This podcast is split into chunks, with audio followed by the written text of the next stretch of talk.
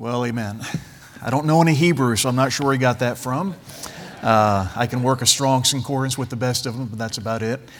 And uh, go ahead and open your Bibles. Don't stand just yet to John chapter 2. Just want to chat for just a moment before we get to our text.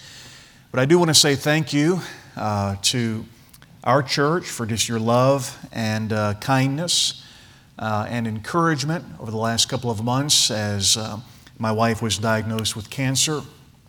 And uh, we started going through that process that some of you are very familiar with. Uh, and she has gone three weeks into chemo at this point, and uh, so far so good, except for a little bit of tiredness.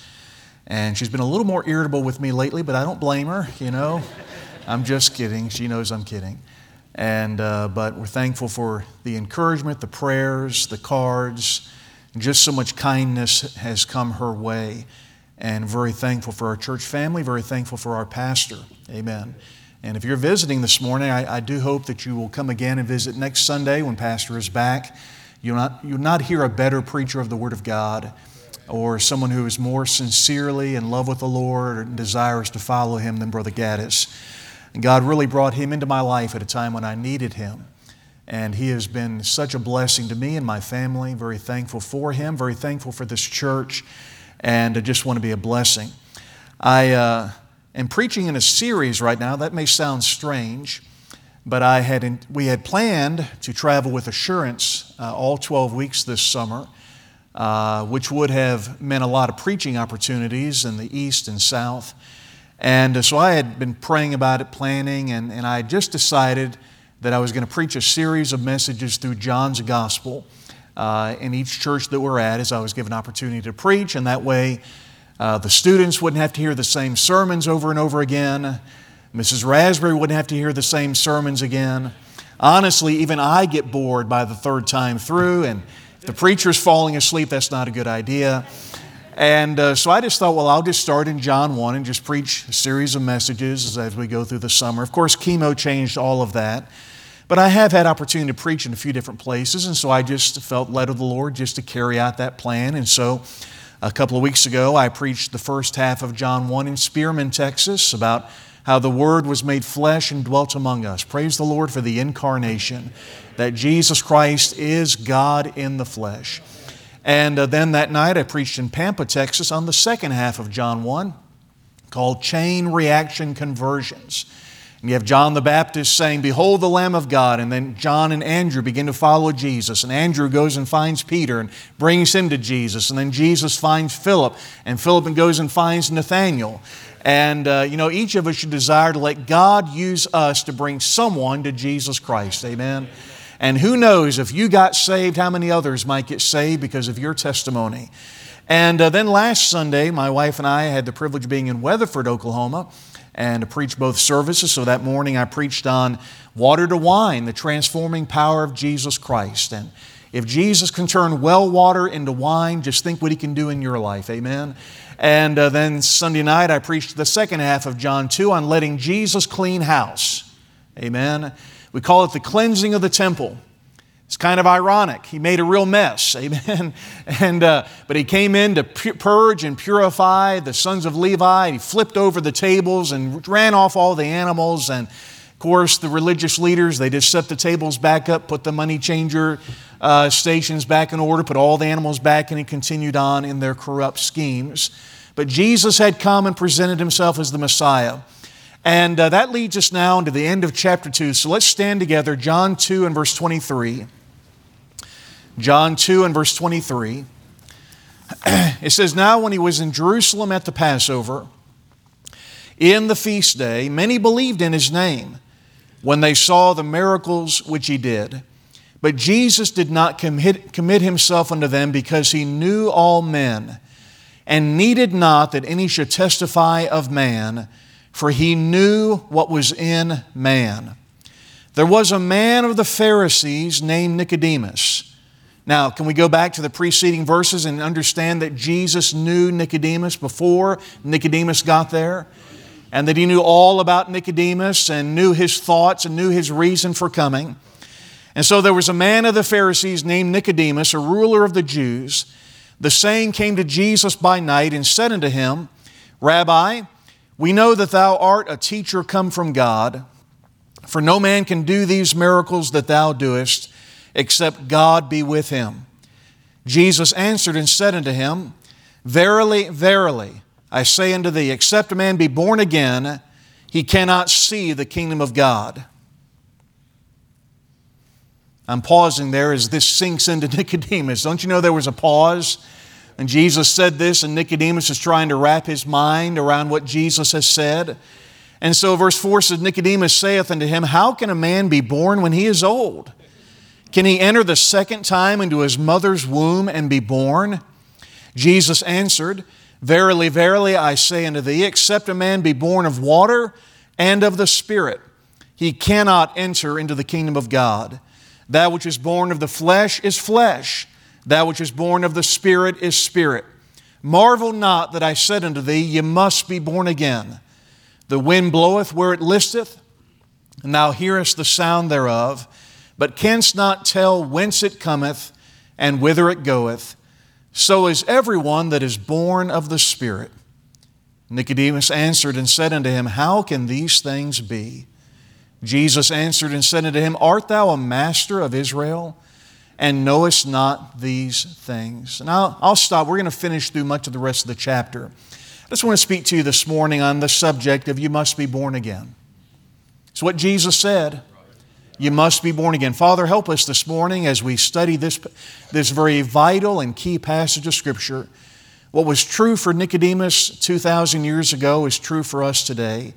And if there is even one person in this room or watching by live stream who has never been saved, never been born again, I pray that they would listen on purpose and that the Spirit of God would work in their hearts and that they would come to a saving knowledge, saving faith in Christ as their Savior. For we ask it in Jesus' name. Amen. Thank you. You may be seated.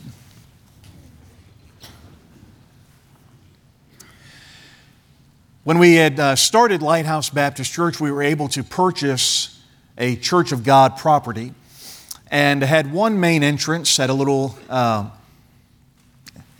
awning over the front, and then the one main entrance. And over the main entrance, I had a, a, a metal sign about this large and about this tall white with black letters. There was simply verse number seven Marvel not that I said unto thee, You must be born again. I just wanted folks, as they're walking into our church for the first time, not to be surprised if they heard the preacher say, You must be born again. One day we had a UPS driver uh, pull into the front parking lot, and I, I heard the, car, the, the vehicle stop, so I went up to the front door and looked out the little window to see who it was. And and I saw the UPS lady. She was leaning out of her truck and she was looking up at that sign. And uh, then she went back into the truck to re- retrieve our package. And so while she was doing that, I simply opened the door, walked out, and I'm standing outside of her truck when she turned back around and she saw me and she went, Ah! And I said, Did I startle you? Uh, she said, Well, I was just reading that sign and thinking how glad I am that I'm born again. And she said, Then I turned around and it was like you poofed into existence right outside the door. I think that's the first and only time I've been mistaken for an angel. I don't know. I just. But the words that she read on the sign certainly made an impression on her, and they certainly made an impression on Nicodemus, and I hope that they'll make an impression on us this morning. Most of John 3 records a private interview of Jesus by Nicodemus. And here we have one of the greatest explanations uh, ever given about salvation. Now, Jesus is the one speaking to Nicodemus in this passage, and it is Jesus who declared, You must be born again. Now, in our time, we hear that, that expression tossed about, born again, and often used in a very secular manner and often used in a derogatory manner. And Many today who have heard the expression of being born again, they may associate that with someone turning over a new leaf, a drug addict uh, overcoming their addiction, uh, a prisoner, you know, uh, deciding to live a, a, new life in prison or that sort of thing. And, but they don't really understand that we're not talking about turning over a new leaf. We're not talking about a mere reformation of habits, but rather a new birth that comes from God, that can only come from God, and that results in new life on the inside, a new spirit that is born of God. It is Jesus that said, You must be born again. I want you to notice with me this morning just three main thoughts, just, a, just an old school sermon outline, amen, on three main po- points about you must be born again from John chapter 3. Notice first, a sincere soul. Now, we ought to know who Nicodemus was, and notice how he approached Jesus. In verse 1, it says, There was a man of the Pharisees named Nicodemus a ruler of the Jews. Now, here is a man of the Pharisees. That means he was of the strictest observance of the law and the, traditions of the fathers. Okay? Your average Jew would have just been an Orthodox Jew, but the Pharisees are going to be the ultra Orthodox. They're the ones taking it to the nth degree. They're the ones who are accepting all the traditions of men as, uh, as equal with the Word of God. They are, many of them became the enemies of Christ, but some of them were actually sincere, zealous, uh, uh, men who desired to please God. Nicodemus was one such man. He comes to Jesus by night. He's an ultra orthodox Pharisee. He is a uh, uh, excuse me, a ruler of the Jews. He's a man of good reputation, a man who is respectable, a man who is capable, probably a man who is wealthy, and, uh, and no doubt considerably older than Jesus, who at that time was about 30 years of age. Now, he's also a reasonable man. He has seen the miracles. He has seen what God has done with Jesus Christ, or eh, eh, what he sees as God being with Jesus because of the miracles that he is performing, and he is reasonably un- understood that you must be from God. Okay? Now, I'm not sure that he's truly come to understand who Jesus is. He is simply reasoning that with the miracles that we're seeing and what God is doing, that you must be a teacher sent from God. And so he desires this private interview. Now, he's a respectful man. He comes to Jesus with great courtesy. He comes to him and says, Rabbi, we know that thou art a teacher come from God. This is not one of the Pharisees or Sadducees that will come to Jesus later you know, with deceit and, uh, and dissimulation and, and, you know, asking loaded questions to try to trap Jesus in his words.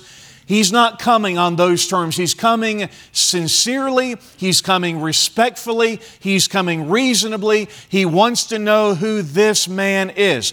And he's a man who is looking for the kingdom of God. How do you know that? Because that's the first, Jesus who knew him and knew his mind and knew what is in him. That's the first thing he says is he makes a reference to the kingdom of God. Now, the Jews of Jesus' time were in great anticipation of the coming of the Messiah. Um, unfortunately, most of them had a wrong understanding of how the Messiah would come.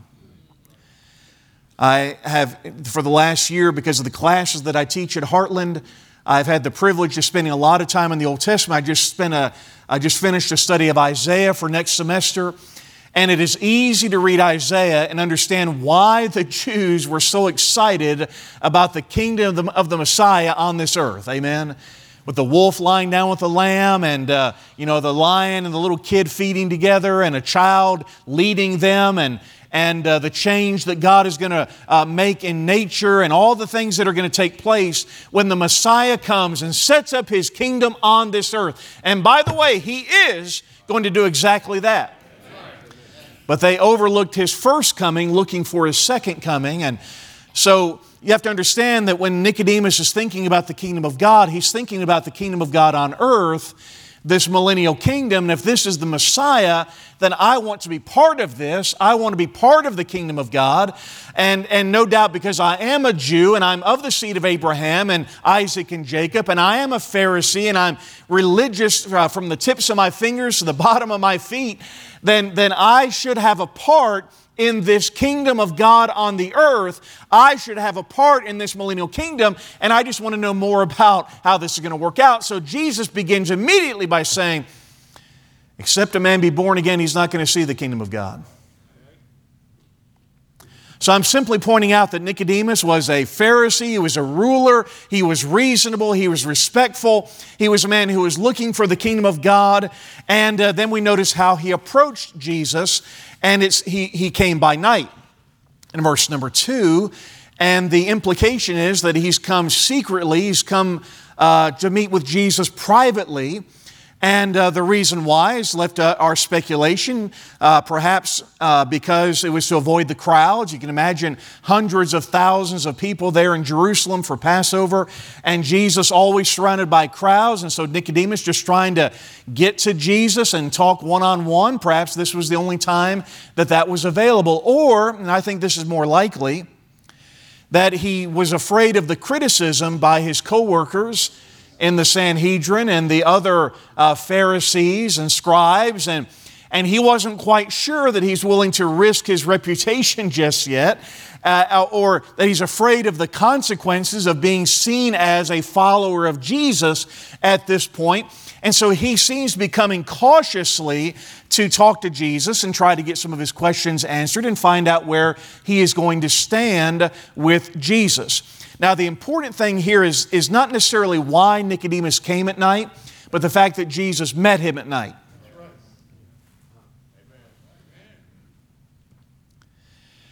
And talked with him. And so Jesus didn't say, Sorry, Nicodemus, if you're not willing to meet me in broad daylight in front of everybody, I'm just not going to talk with you. He said, Do you want to meet at midnight? Well, let's meet at midnight and he took the time to meet with Nicodemus where he was, even on his terms, but he's going to tell him the truth. Amen. Now, I, I, think about this because there are people all around the world that if they were to openly begin seeking after Jesus Christ, they would face horrible consequences. Both in their nation or even sometimes just in their home and family if they were to be no, if the bible were to be found in their homes if they were to be found looking it up online if they were to be found youtubing a baptist preacher uh, and, and hearing what he has to say about being born again they might have to face the wrath of their fathers. They might have to face the wrath of their clerics. They might have to face the wrath of, of their society. And so, yes, I'm sure that there are people all around the world who will do what they can, perhaps secretly looking into who Jesus is. Well, I want you to know that if you're watching this somewhere in the world tonight and you can't attend a church, I want you to know that Jesus Christ cares about you and He cares about your soul and He wants to save you exactly where you are. So maybe you're visiting this morning and you've got a sincere soul. Like, what's going on at this church over here? I've driven by it before. Maybe someone invited you, and, and you're like, well, I, I don't know. I just, I'm sincere. I want to know. I'll listen to what you have to say. Well, that's, that's wonderful because Jesus has something to say to you this morning. And if you'll listen, the Holy Spirit of God will help you to understand what He is saying. So we see a sincere soul. Notice number two, several startling statements. Amen. Several startling statements in verse 3. Jesus answered and said unto him, Verily, verily. Now, only Jesus says verily, verily in the Bible. And he says it 25 times, and they're all in the Gospel of John. So, what does verily, verily mean? It means what I'm about to tell you is absolutely, definitely true, and you can't get around it. so, you might as well believe it. Amen. This is a truth that may be inconvenient for you, but it's truth nonetheless. Verily, verily, I say unto you, Except a man be born again, he cannot see the kingdom of God. Now that's what's on Nicodemus' mind. I want to be part of the kingdom of God. I want to see that millennial kingdom. I want to be part of that. And Jesus says, well, you can forget, it's not because you're born of Abraham's seed, it's not because you're a Pharisee, it's not because of your religion or your zeal or your sincerity. You must be born again to see the kingdom of God. Now, in our terms today, we might say it this way except a man be born again, he'll not see heaven. Amen? Except a man be born again, he's not going to see heaven. He's not going to see the kingdom of God on the earth. He's not going to see the kingdom of God in heaven. He's not going to see uh, uh, heaven and enjoy all that God has for, uh, for, for, for the saved. And uh, so, except a man be born, it doesn't matter if you're religious, it doesn't matter your family pedigree, doesn't matter if you've got 12 Baptist preachers in your lineage and, uh, and your uncle's a deacon. It doesn't matter as far as your soul is concerned. You must individually be born again. He didn't say you might not see the kingdom of God, he said you cannot. This old sinful flesh cannot inherit heaven. It's got to be a change on the inside, only God can do.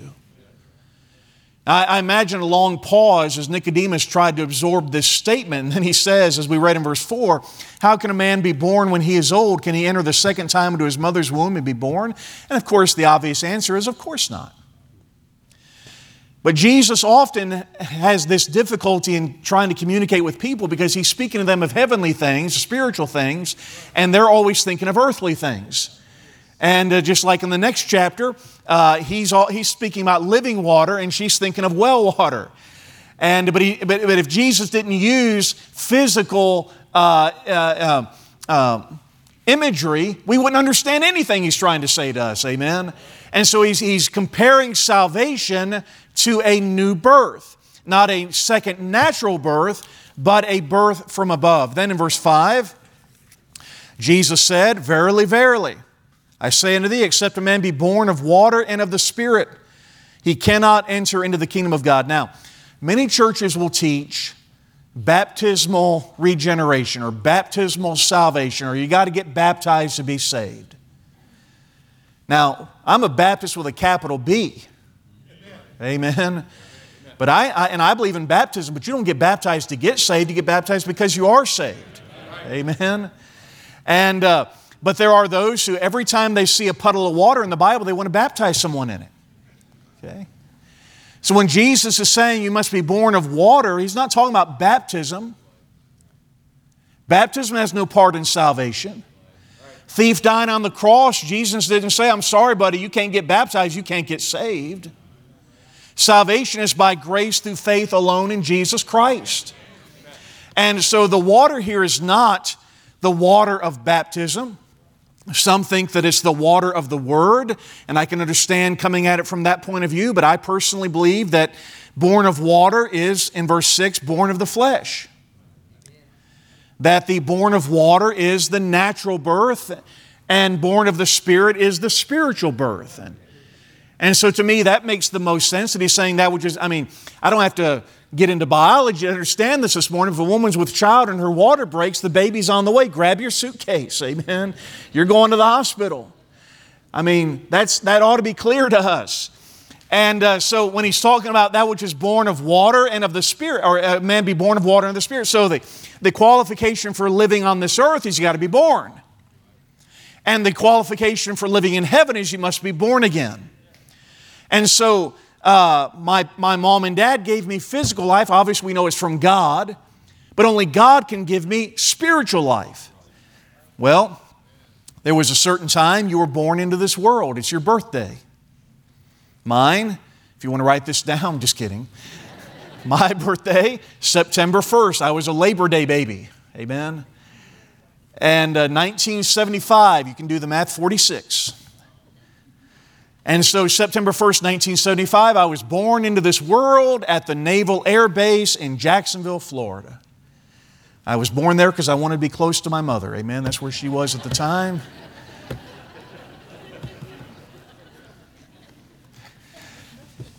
Anyway, now I did not know. I mean, I, I, the only reason I knew my birthday is because my parents reminded me every year, today's your birthday. And then I learned that.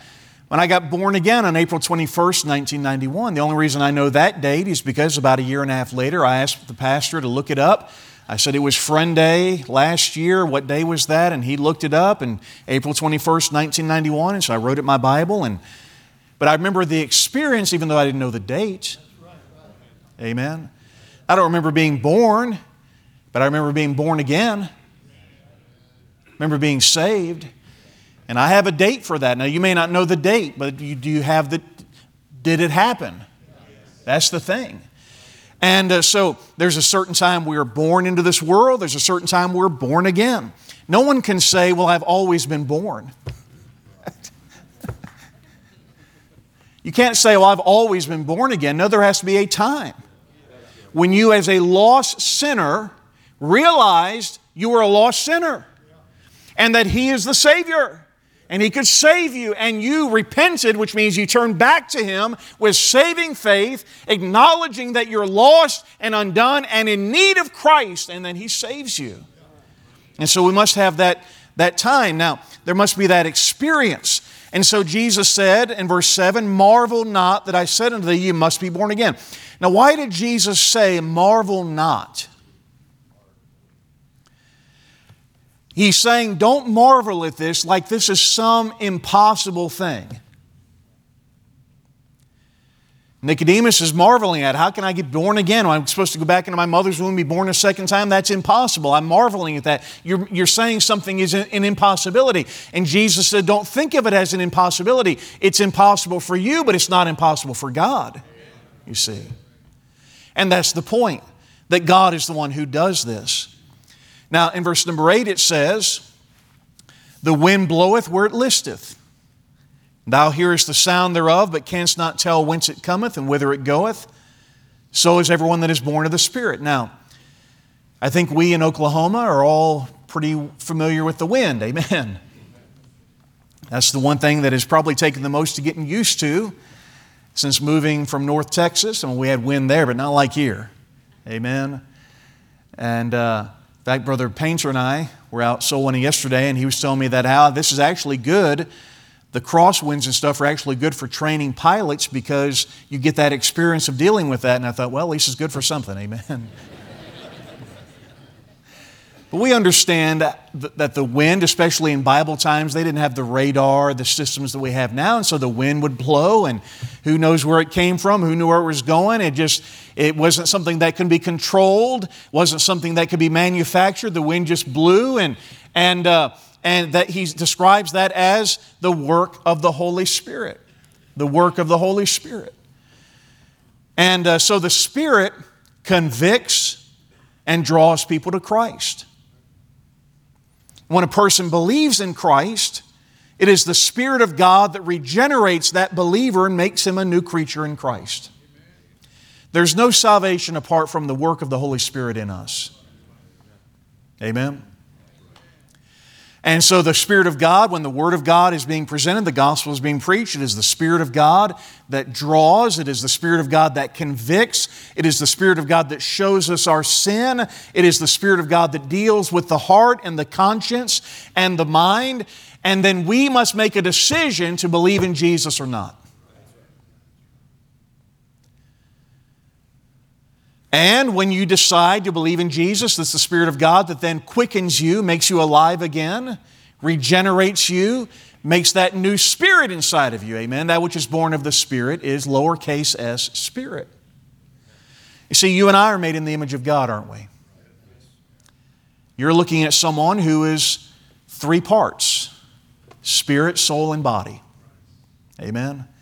Animals are bodies, but they don't have spirits. Angels are spirits, but they don't have bodies. We're made in the image of God. We have spirit, soul, and body. And before we get saved, our spirit is dead in trespasses and sins. And so I, before I got saved, as a dead man, didn't know it.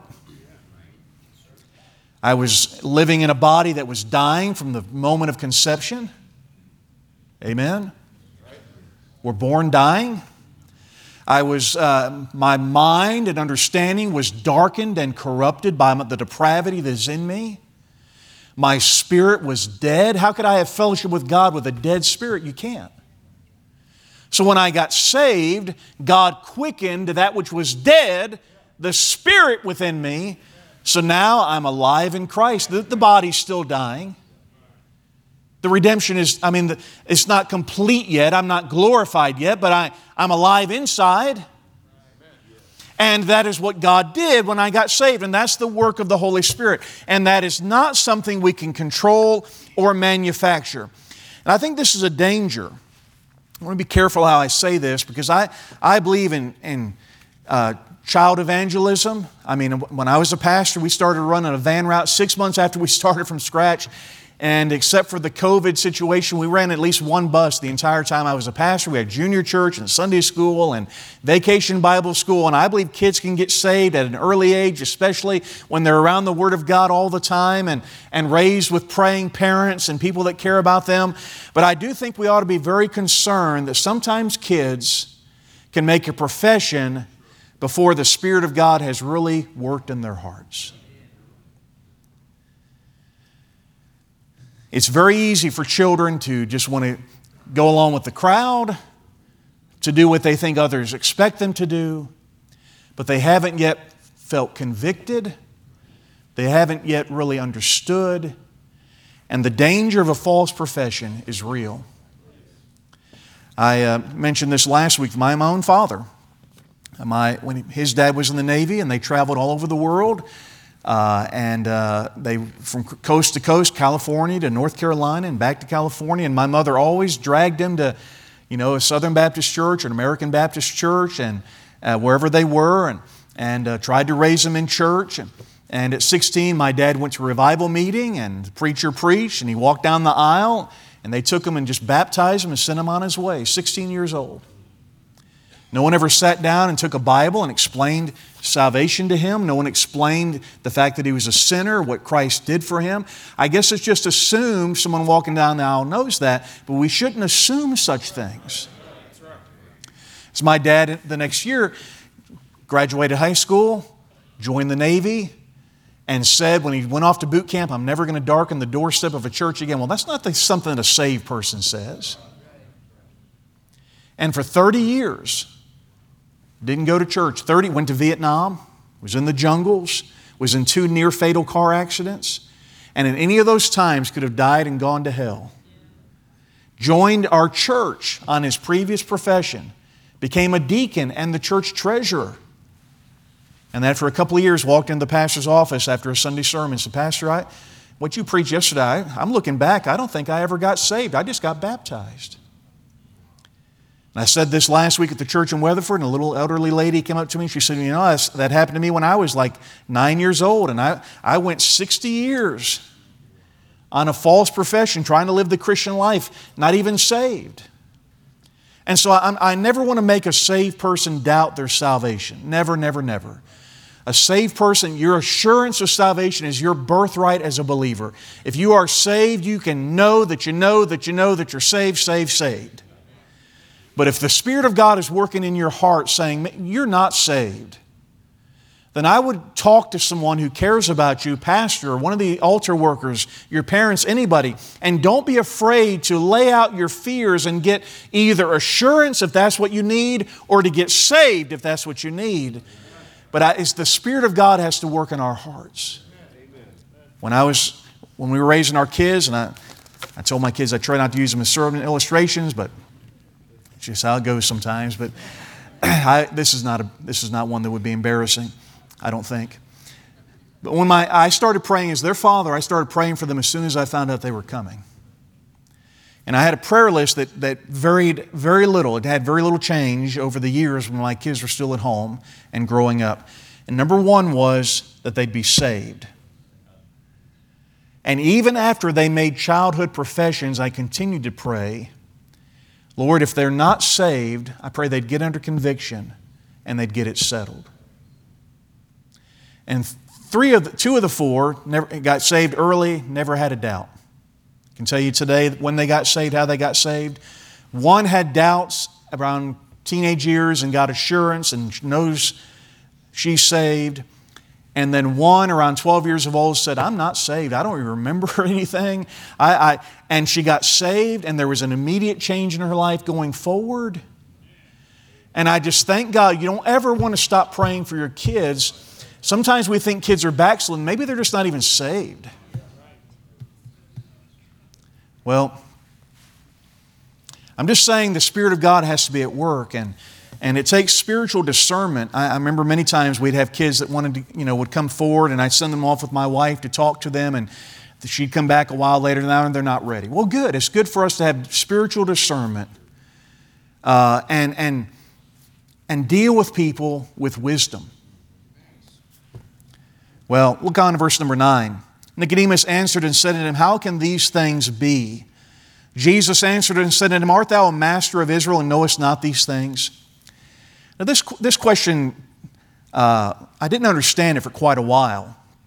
Why did Jesus expect a master of Israel, a man with doctoral degrees and divinity in the Old Testament, why did he expect him to understand you must be born again when there's not a single verse in the Old Testament that says you must be born again? And I was giving that thought, and I, I talked to a few people about it. They didn't know either. And, and uh, so I just kept praying about it. And I, I, I'm studying through Ezekiel and Jeremiah. And what I'm finding is not you must be born again, but the need for a new heart and a new spirit that comes from God. And isn't that what it is to be born again? And so, for example, in Ezekiel 11 19, God said, I will give them one heart and I will put a new spirit within you, and I will take the stony heart out of their flesh and will give them a heart of flesh. Then he said in Ezekiel 36, a new heart also will I give you, and a new spirit will I put within you, and I will take away the stony heart out of your flesh, and I will give you an heart of flesh, and I will put my spirit within you, and cause you to walk in my statutes, and you shall keep my judgments and do them. And so God said, there's going to come a time I'm going to give you a new heart. I'm going to give you a new spirit. I'm going to do this. You can't do this. All your uh, religiosity, all your Phariseeisms, all your traditions, they cannot make you a new creature, but God can. He said, I will do this, God said, I will put my spirit within you. And so Nicodemus, with all his Pharisaical trappings and all his observances and his fasting twice a week and all the things that he was observing, None of those could deal with his sin problem or the fact that he had a stony, dead heart on the inside that only God could give life to. Notice, thirdly, the saving sacrifice in verse 14. We saw a sincere soul, we saw several startling statements. Number three, the saving sacrifice.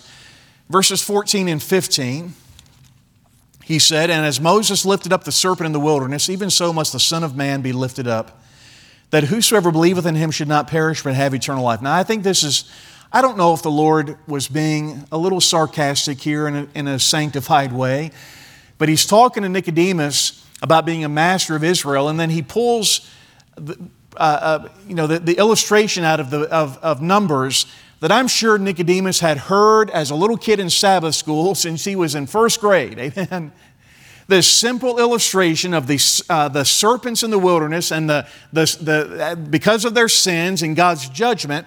Can you just picture Nicodemus as a little boy sitting there? They got a flannel graph, you know, little tents and little sinner seeking serpents, you know, coming into the camp. And then he's got a little flannel graph Moses with the brass serpent on the pole, and people are looking and being healed. And, and so he, he brings up this, this uh, story from Numbers and he says that as Moses lifted up the serpent in the wilderness, that brass serpent on the pole represented Jesus becoming our sins on the cross.